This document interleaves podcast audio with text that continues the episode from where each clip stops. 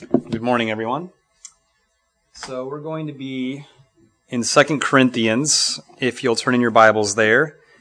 Uh, this is going to be continuing a yearly series that we're doing here, looking at uh, basically a chapter of sec- uh, Second Corinthians once per month. Uh, every year I try to have something as like a monthly preaching theme, and usually it seems most helpful to cover a book of the Bible that maybe we don't usually study that would be helpful and has points that would be very helpful, uh, or a section of Scripture that would really benefit the, the church here to go through. And Second Corinthians is is my favorite book of the Bible. Um, it's it's really in so many ways I think shaped who I am, and has so many lessons about love in the book. When Paul and Victoria Kelsey first started coming here, I think I was teaching on 1 Corinthians 13 when they first started visiting. And what I did when I was teaching 1 Corinthians 13 is I would actually just illustrate the points that are made in 1 Corinthians 13 with things that Paul does in 2 Corinthians because his approach to love is uh, so clear and so Christ-like. And with that, we've talked about uh, Luke chapter 6 recently as well, the past three weeks, uh, specifically Jesus' sermon in Luke chapter 6. And everything we see in Second Corinthians as well and in this chapter, again, just gives some reality in terms of Paul applying the things that Jesus taught in Luke chapter 6. And Second Corinthians as well, it highlights Paul's example in ways that are much more clear than any other book of the Bible. Uh, I would say that Second Corinthians even highlights Paul's example more than the book of Acts, where we see him going from city to city preaching and teaching. There's just a lot of things that cannot be conveyed as easily through instruction alone. There are some things where just conveying it through instruction is going to be much more difficult, or the power of what you're saying is not going to be there if you don't have an example. Uh, God frequently teaches through examples.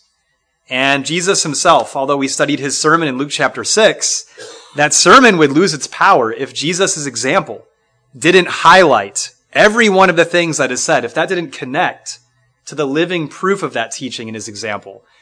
And so looking at Paul's example in 2 Corinthians, I think really equips us to grow in ways that are difficult uh, and more nuanced than just instruction alone. So we're going to be looking at the appeal of love in uh, Paul's appeal to the Corinthians. But I wanted to kind of think what happened. So even from the scripture reading, from what Jason read in the end of chapter 1 into chapter 2, verse 11, something clearly happened that Paul is talking about. And I do think there's a need to put together things a little bit. And so this first part of the lesson is going to be kind of dense with just some dumping of information, uh, but just kind of put it in a box as kind of setting up some context. Uh, and then we'll get into the, the chapter a bit more after setting up the context.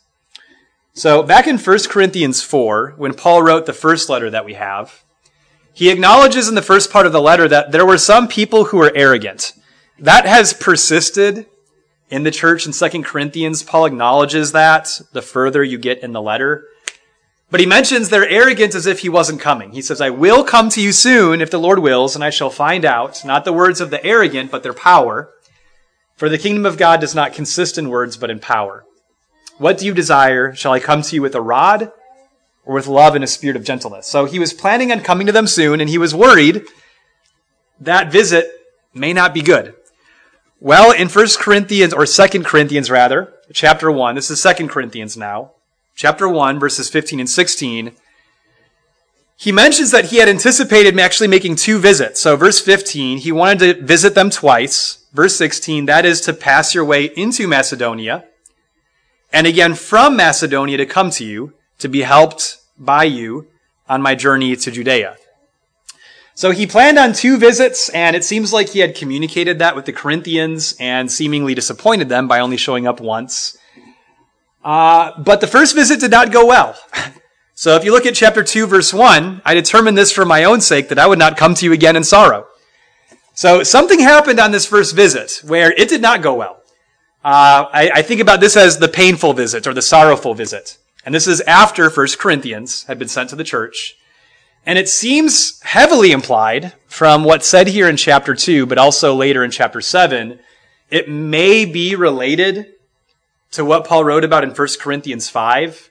He never outright says that explicitly, but in chapter 2, there is a brother who's been disassociated with, who has repented and returned back to the church. So if it's not the situation from 1 Corinthians 5 with the man who had his father's wife, and the church needed to take action against that, if it's not that, it's something similar. But it seems like this painful visit involved some personal things as well, where Paul may have been personally opposed on his visit to Corinth. Uh, again, it just seems like that visit did not go well. So then in chapter 2, verses 3 and 4, he mentions a letter he wrote with many tears and anguish of heart. He mentions this in chapter 7 again. So I call this his severe letter. So after Second Corinthians, or after, let me get this straight, after First Corinthians, Paul makes a visit. That visit does not go well. He planned to make another visit. He decided not to. He changed his plans because, again, the condition of the church was not good. They had not repented. So he writes a severe letter. I kind of consider this a more direct letter, really boldly addressing the problems and making a desperate appeal to the church. He sent this with Titus, chapter 2, 13 and 14. He'll mention he looked for Titus to find out how the church was doing, couldn't find him, and then he went to another location in Troas to find Titus.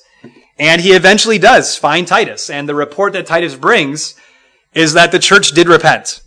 They had done the right thing. They had responded to his letter very well. And so Titus actually brought Paul good news. Um, so he'll address that in chapter 2. He'll address that in chapter 7. And he's more specific in chapter 7 that he did find Titus.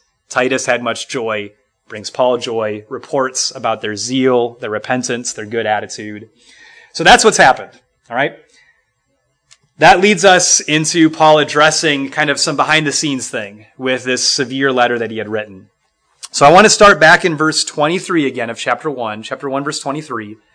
And I'll read through chapter 2, verse 4, and we'll start getting into the letter itself, or Second Corinthians, and some points to be made from how Paul approaches the situation now.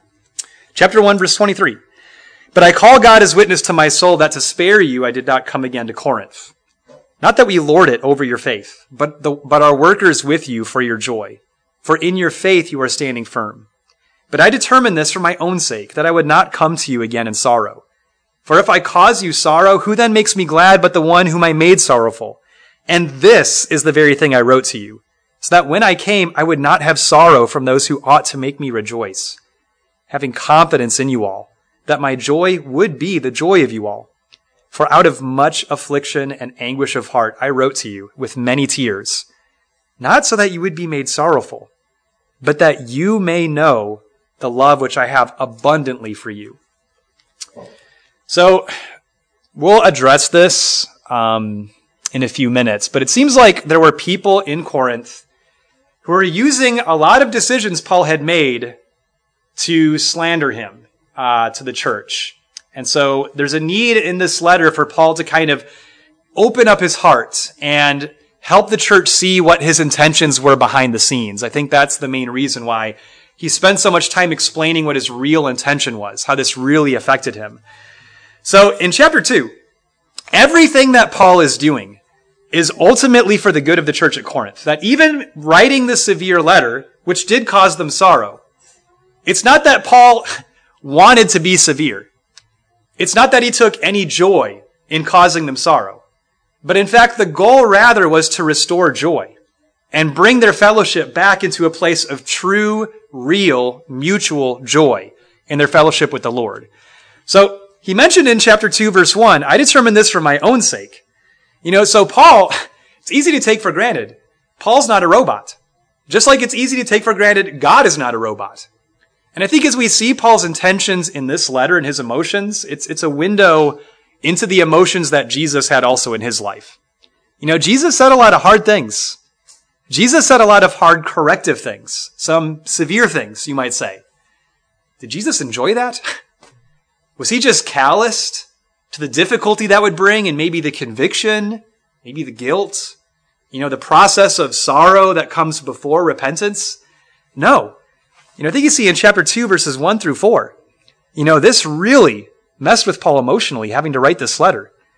You know, in verse 4, Paul's, part of Paul's intention as well was through this difficult letter that they might actually know the love he has for them. And I don't think that's just in the fact that he's willing to write a difficult letter. But I think it's that if this letter is written and the church repents, the comfort that can come through that, the renewal of relationship that can come through that, will dramatically increase the love and grace in their relationship together, which is what Paul is going to emphasize through this chapter. But again, Paul opening up his heart, he wrote this letter with anguish of heart. I imagine that as they read this letter, there would be literal teardrops they could see, dried teardrops on the letter. And he wrote this with firm hope and intent to restore joy. And I want you to notice that in verse 3. He mentions in the second half that uh, he was confident that his joy would be the joy of them all. And I want to emphasize that that God's love gives us a hope with people that equips us to have needful and difficult conversations, to give needful and difficult correction. So Paul had confidence writing this severe letter. Were the Corinthians a group that would naturally inspire confidence? Think about the condition they were in when the first letter was written, 1 Corinthians. You know, a man had his father's wife at that point already. He knew the church was tolerating it. He told them at that point, they need to sorrow instead of tolerating this. Take care of the problem. But man, 1 Corinthians 5 is just one problem among many others. The church was involved with prostitution. The church had problems with so much arrogance and all sorts of different uh, facets of their relationships together. You know, their worship was completely discombobulated because of that arrogance. Just so many problems at Corinth. And then he visits them after writing the letter. And had they taken care of the problem? No. The problems are still persisting. And not only that, again, it seems like Paul was directly opposed on his visit, and it was a painful visit. And yet he still says he wrote with confidence in them. And I think that's really important. This gets back to 1 Corinthians 13. Love hopes all things. Love believes all things. If you were to think naturally about the Corinthians at this point. No reason for confidence in that church. They've proven they're not going to respond well. They've not been responding well. They don't want a relationship with Paul anymore. But I want you to think. It's so easy to focus on people in the wrong way, where we become so afraid of how someone will respond, or we think about their history, and we just end up closing our hearts too early and uh, dismissing people too early. You know, God's love gives us a hope that equips needful, difficult conversations and correction. Because when we focus on the Lord, you know, I think fundamentally we can think if someone is a Christian, if they've submitted to the gospel, if they've been baptized for the remission of their sins, they have repented before. They've died to themselves before. They've let the Lord work in them before. They, they have that capability. But then also, I think when we think about not only their history, but the power of God.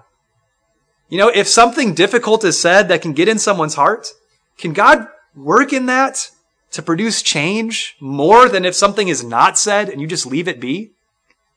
You know, can God work beyond us? You know, God loves people. Can God work with people to crack the hardness of their hearts if we'll just extend ourselves and again, say the hard things that need to be said? I think this gets back to a trust in God. So again, when we love God, and we understand the nature of His love and His power, that gives us a hope where we're not so trapped in a prison of fear with, well, how will they respond? Or maybe they'll respond badly, or, you know, they haven't really been taking things very well. And we just think more about God. that, you know, they have a relationship with God more than they have a relationship with me. And that's got to get fixed. And God can work with broken things that are said more than if I don't say anything. And I think, again, that's the nature of Paul's confidence. And arrogance destroys our capacity to understand that or apply things. You know, it's pride, actually. When we're just focused on people's weaknesses and not on the Lord. When we're just exaggerating things with hypotheticals in our minds and we're having make believe imaginary conversations about, well, if I say this, boy, they're going to attack me. If I try to correct them on this, they're going to get mad at me. You know, we just get trapped by these hypotheticals that haven't even happened. But I think, like the Corinthians in chapter 10, some of the Corinthians, I think it can also be easy to villainize people who love us enough to say the hard stuff. Look at chapter 10 and just a few verses in chapter 10. some things that Paul understands are happening at Corinth that he's willing to acknowledge. Look at chapter 10, verses 1 and 2. He addresses this more and more clearly as the letter goes on. So in chapter 10, verse 1, now I, Paul, myself plead with you by the gentleness and forbearance of Christ. I who am humble when face to face with you, but courageous toward you when absent.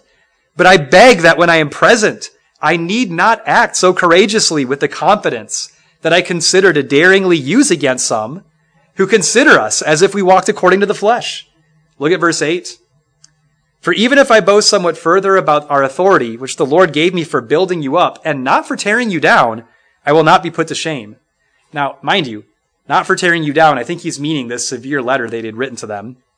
Verse 9, for I do not wish to seem as if I would terrify you by my letters, for they say, his letters are weighty and strong, but his personal presence is weak and his words contemptible. You know, do you see what they are saying in those last verses?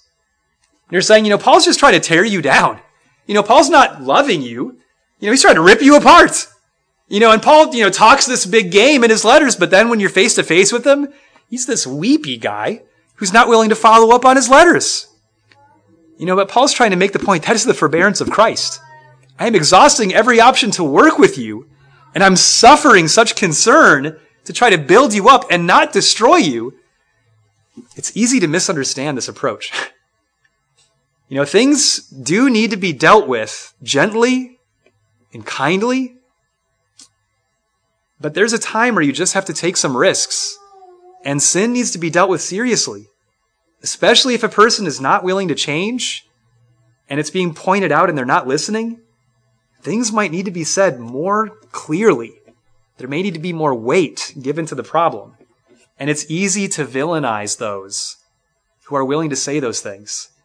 Fortunately, it's happened to me. Usually, when we have to disfellowship from someone, usually that's what happens.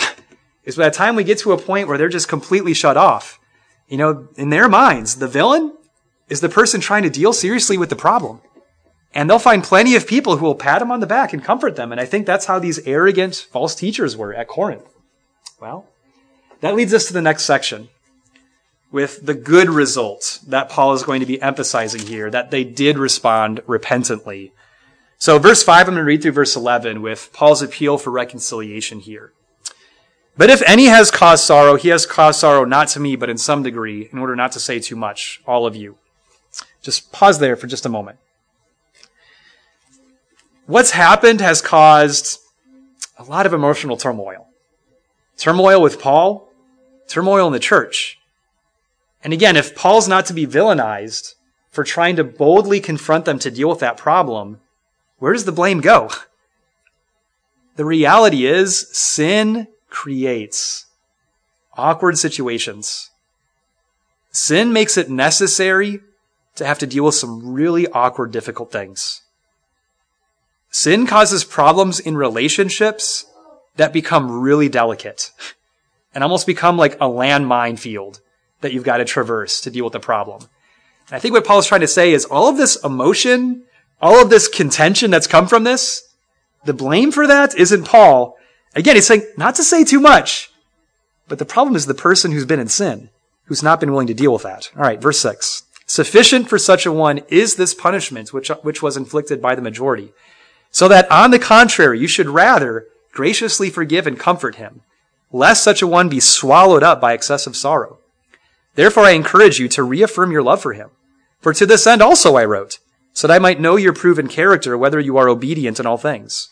But one whom you graciously forgive anything, I graciously forgive also. For indeed, what I have graciously forgiven, if I have graciously forgiven anything, I did it for your sakes in the presence of Christ so that no advantage would be taken of us by Satan, for we are not ignorant of his schemes.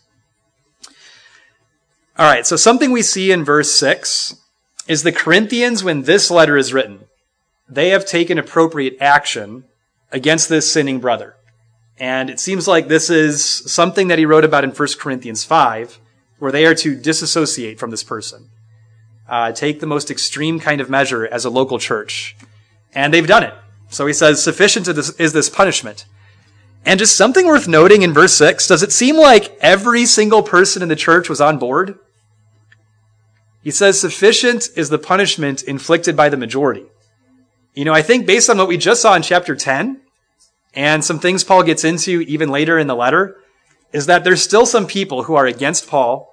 They are not on board with Paul's teaching, Paul's involvement with the church. But you know what? Sufficient was the majority for taking proper action against this. So now that they've done this, and this brother has repented, he's returned, now they've got to change their approach. They urgently and diligently, they need to reaffirm their love for this person by forgiving, forgiving and comforting this brother. What that means is they're going to have to start digging deep. because this can be challenging. You know, you can think it's letting them off the hook too easily, you know?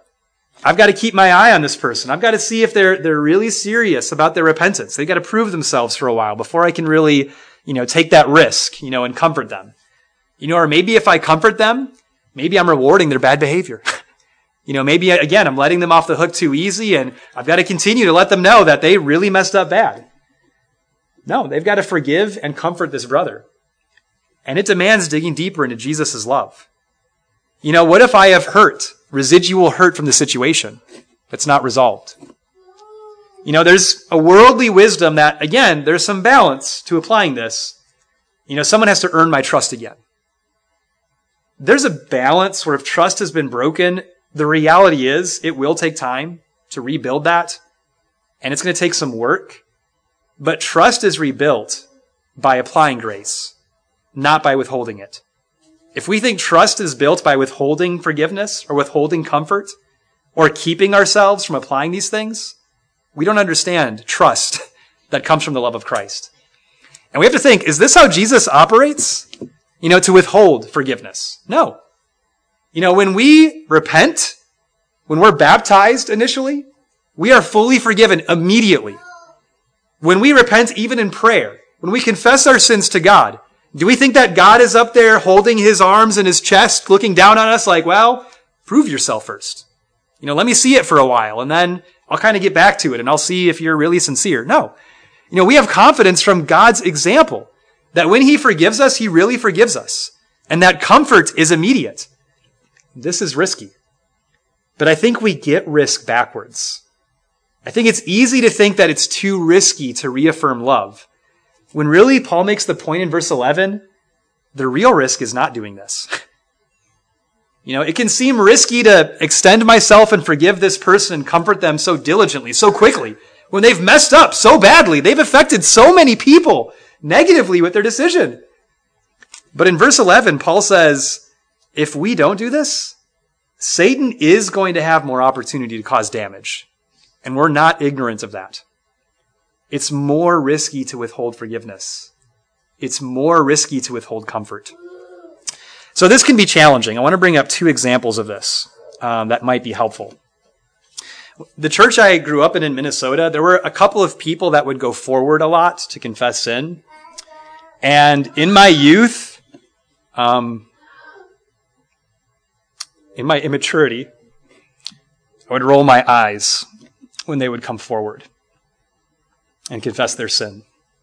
I remember uh, in my adulthood, my dad commented on that. And he said that person might be the strongest person spiritually in the entire local church because they're more aware of their weakness, they're more aware of their need of help, they're willing to humiliate themselves before the church, and they're willing to put themselves in a vulnerable position more than anybody else. That blew my mind. Love hopes and believes all things. We've got to be really careful about thinking in a natural minded way about someone coming forward. You see someone come forward a lot, the natural way to think about it is give me a break. Here we go again. You know, going through the cycle. Instead of thinking, you know what, that person is doing something praiseworthy. And what they need is not my eyes rolling, they need my steps moving to embrace them and help them. Another example is uh, a brother has mentioned many times where he's seen people write letters and be in tears coming forward before the church. And after a brother pours his heart out, everyone just sits there. no one does anything. No one says everything. Uh, because sometimes what they've done is really serious. You know, they've done some really serious and hurtful things. We got to deny ourselves. you know, this is again not something that's easy. You know, Paul's not calling the Corinthian church to do what's easy or to do what's natural. He is calling them to dig deeper into the love of Christ. All right. One more application of this is with parenting. I'm not a parent. So this is from an older brother who talked about these things. He said, I don't believe we should distance ourselves from our children after we discipline them or keep downgrading them when they repent. Not that we take away discipline, but we don't banish them emotionally. We don't act like we don't want to be around them after the punishment is passed and they're sorry. When they're repentant, we do everything we can to affirm our love, reestablish our connection and attachment to them. We have to dig deep. You know, this isn't just about the church at Corinth and what they needed to do. You know, the degree of lessons of love in this can be applied not just as a church, but even beyond parenting. There's so many examples to consider. And then finally, love's true triumph in verse 12 through 17. Now, when I came to Troas for the gospel of Christ, and when a door was opened for me in the Lord, I had no rest for my spirit, not finding Titus, my brother. So remember, Titus is the one who Paul originally sent with the severe letter, and he's coming back with a report of how they've received that letter. So, but saying farewell to them, I went on to Macedonia. But thanks be to God, who always leads us in triumphal procession in Christ and manifests through us the aroma of the knowledge of him in every place. For we are a fragrance of Christ to God among those who are being saved and among those who are perishing. To the one, an aroma from death to, to death. That would be those who are perishing. To the other, an aroma from life to, to life. And those would be those who are being saved. And who is sufficient for these things? For we are not like many peddling the word of God. But as from sincerity, but as from God, in the sight of God, we speak in Christ. All right, so 12 and 13 can be kind of confusing because Paul's going to deviate for three, four, five, six, seven. For about five chapters, Paul's going to deviate and come back to this. Uh, I'll make that connection in just a second. But he mentions he came to Troas. And what did he find there in Troas in verse 12? There was an open door for the gospel. How important do you think that was to Paul? Because when he says there's an open door, what does he mean? He means that there are souls in Troas who want to obey the gospel, who want to be taught, who want to have Bible studies. Could Paul walk through that open door? Verse 13, he could not because he had no rest for his spirit. Because Paul was so concerned about the Corinthians, he could not teach the gospel in Troas. He had to urgently figure out how did the Corinthians receive this? Again, I think arrogant brethren at Corinth were slandering Paul, trying to convince the Corinthians Paul doesn't care about you. He writes these severe letters. He just trying to tear you down. Wow. And Paul in this letter has to go so far to open his heart I care so much about you. I wrote that letter with tears and anguish and hope and confidence in you. And I had an opportunity to preach the gospel in Troas and there were souls that wanted to learn and I couldn't even do it because I had so much concern over what was going on. And verse 14, Paul is going to deviate because they've repented. And he is going to seize that opportunity to emphasize the real glory of the gospel but before we get into that, look at chapter 7. I want to show you that he makes a clear textual deviation that he comes back to. Look at chapter 7, verse 5. So he ends saying he left Troas and went looking for Titus in Macedonia. Look at chapter 7, verse 5. He literally continues a sentence that he paused. Chapter 7, verse 5. For even when we came into Macedonia, our flesh had no rest, but we were afflicted on every side, conflicts without, fears within. But God, who comforts the humbled, comforted us by the coming of Titus. And not only by his coming, but also by the comfort with which he was comforted in you, as he reported to us your longing, your mourning, your zeal for me, so that I rejoiced even more. So, chapter 2, 12 and 13, he talks about how he just desperately needed to find Titus and he pauses and he comes back and finishes that sentence in chapter 7. Why does he do that? Because the Corinthians' repentance gives him an opportunity. to not only unify himself with them in principle, but to delve deep into the true power and purpose of the gospel in a way that is unifying, in a way that should help the Corinthians understand the nature of the humility and the love and the character of Jesus and just the purpose of the gospel. And this might sound strange, but I think this is something that Paul really tries to just really hit on consistently in 2 Corinthians. And we'll look at chapter 4 here, 7 through 12, as, as an example of this.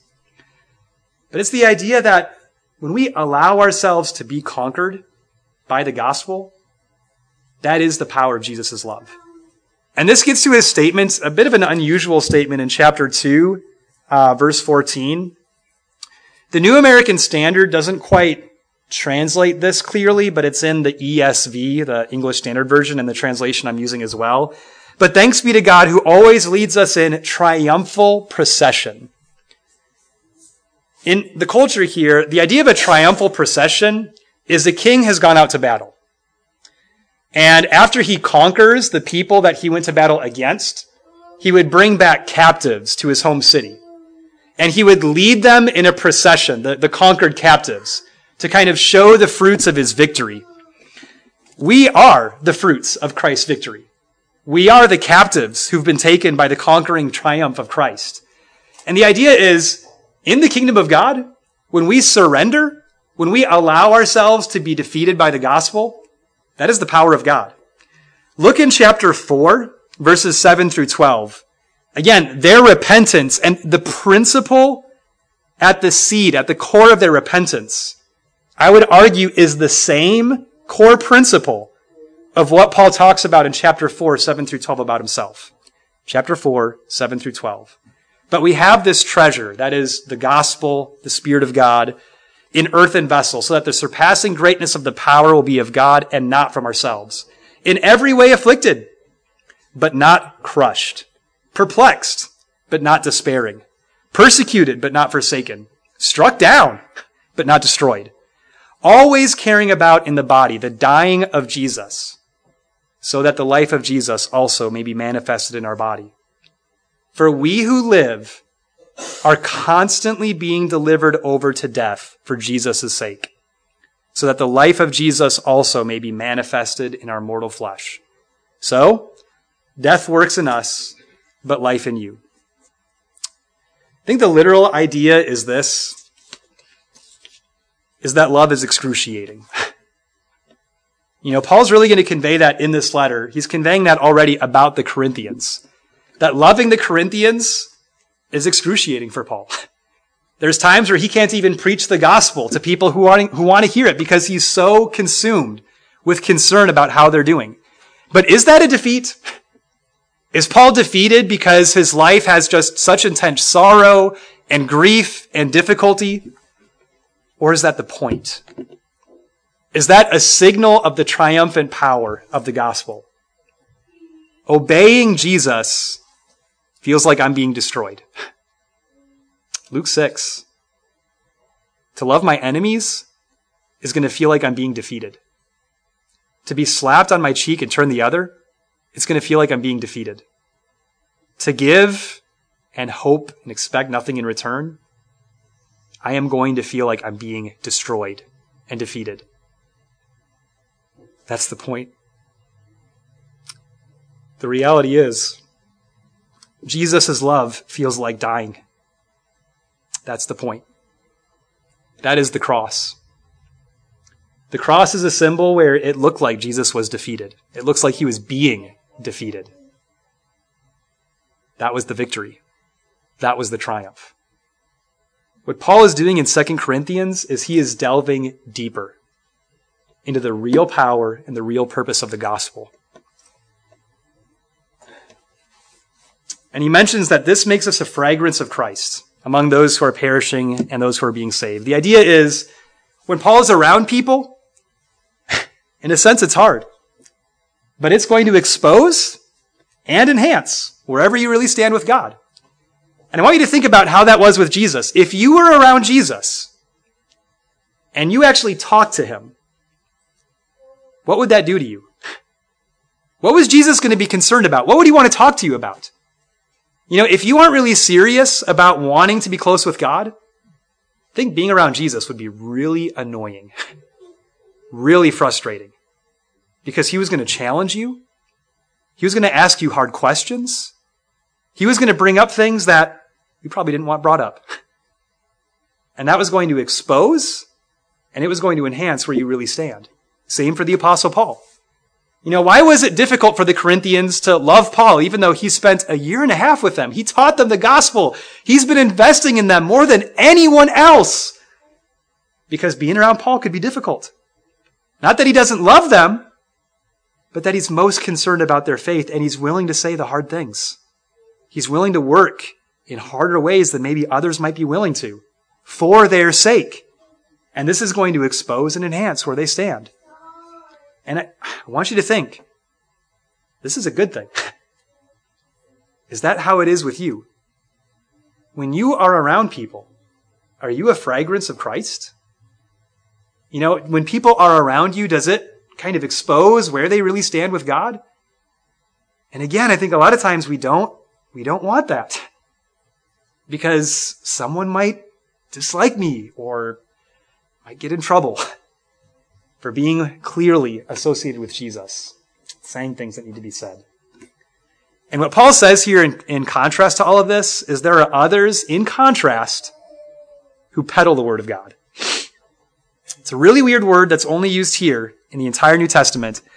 To peddle something means that you are distorting it, you are trying to use and abuse it for personal benefit, personal gain.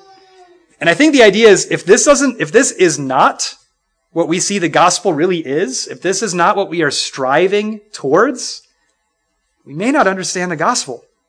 And I think Paul here is talking about teachers and teachers at Corinth who are peddling the word of God, who see the gospel as a career opportunity, a place of, or something to give financial benefit. You know, I want to be careful with bringing some of this up, but sometimes there are preachers who see preaching as a career opportunity you know, as an easy way for financial benefit. And I'm saying this as a warning where this could turn into me or be me. You know, teaching the gospel is not a career opportunity. Teaching the gospel isn't a way of just being paid easy money. Teaching the gospel is meant to be really hard work. And it's meant to equip someone to love people and love the word of God more diligently. The gospel is not a tool for my popularity. You know, it's okay when people make podcasts, you know, biblical podcasts. But man, we got to be super careful about using the gospel as a tool for personal popularity or feeding into someone's popularity. You know, Paul was not out to be popular. And I think we only know Paul because of the letters written to the churches that God himself preserved. You know, again, I think Paul is not necessarily someone easy to be around, but it was because of his devotion to the truth. The gospel is not a tool for my popularity. It's not about increasing my social circle. It's not so that with my business, I can have a larger realm of influence and people who will buy products from me. Speaking the truth and living by the truth may make you less popular. It may actually close in your circle of friends. Uh, and back to the last point, it may make your financial situation more unstable. The gospel is not about making my life more comfortable. It's not just about self improvement. The Bible is not a self help book. Jesus' life was not a life of comfort. The cross is not a symbol of a comfortable life or way of living. Again, not that it's bad for us to have comforts or be comfortable at times, but the cross is a beacon of sacrifice. When we are conquered by the King, we demonstrate his power. It's like what we talked about in Luke chapter 6. Blessed are the poor, but woe to the rich. Blessed are those who hunger now, but woe to those who are well fed. Blessed are those who weep, but woe to those who laugh now. You know, again, Paul is just illustrating by example realities of what Jesus lived by and taught. And that's where we'll end the lesson. I hope that these things have been helpful. I hope that these things have been encouraging, and I hope that they've even been very convicting. This letter has so much power because we are seeing the heart of someone who is truly striving to take those principles of Christ's instruction and fully, with no bias, really completely apply them into his life. If there's anything that needs to be brought forward, uh, there'll be a time after I pray. I'll say a prayer here, but if there's any needs that need to be brought forward, please bring them forward when we stand and sing after this prayer. If you'll pray with me.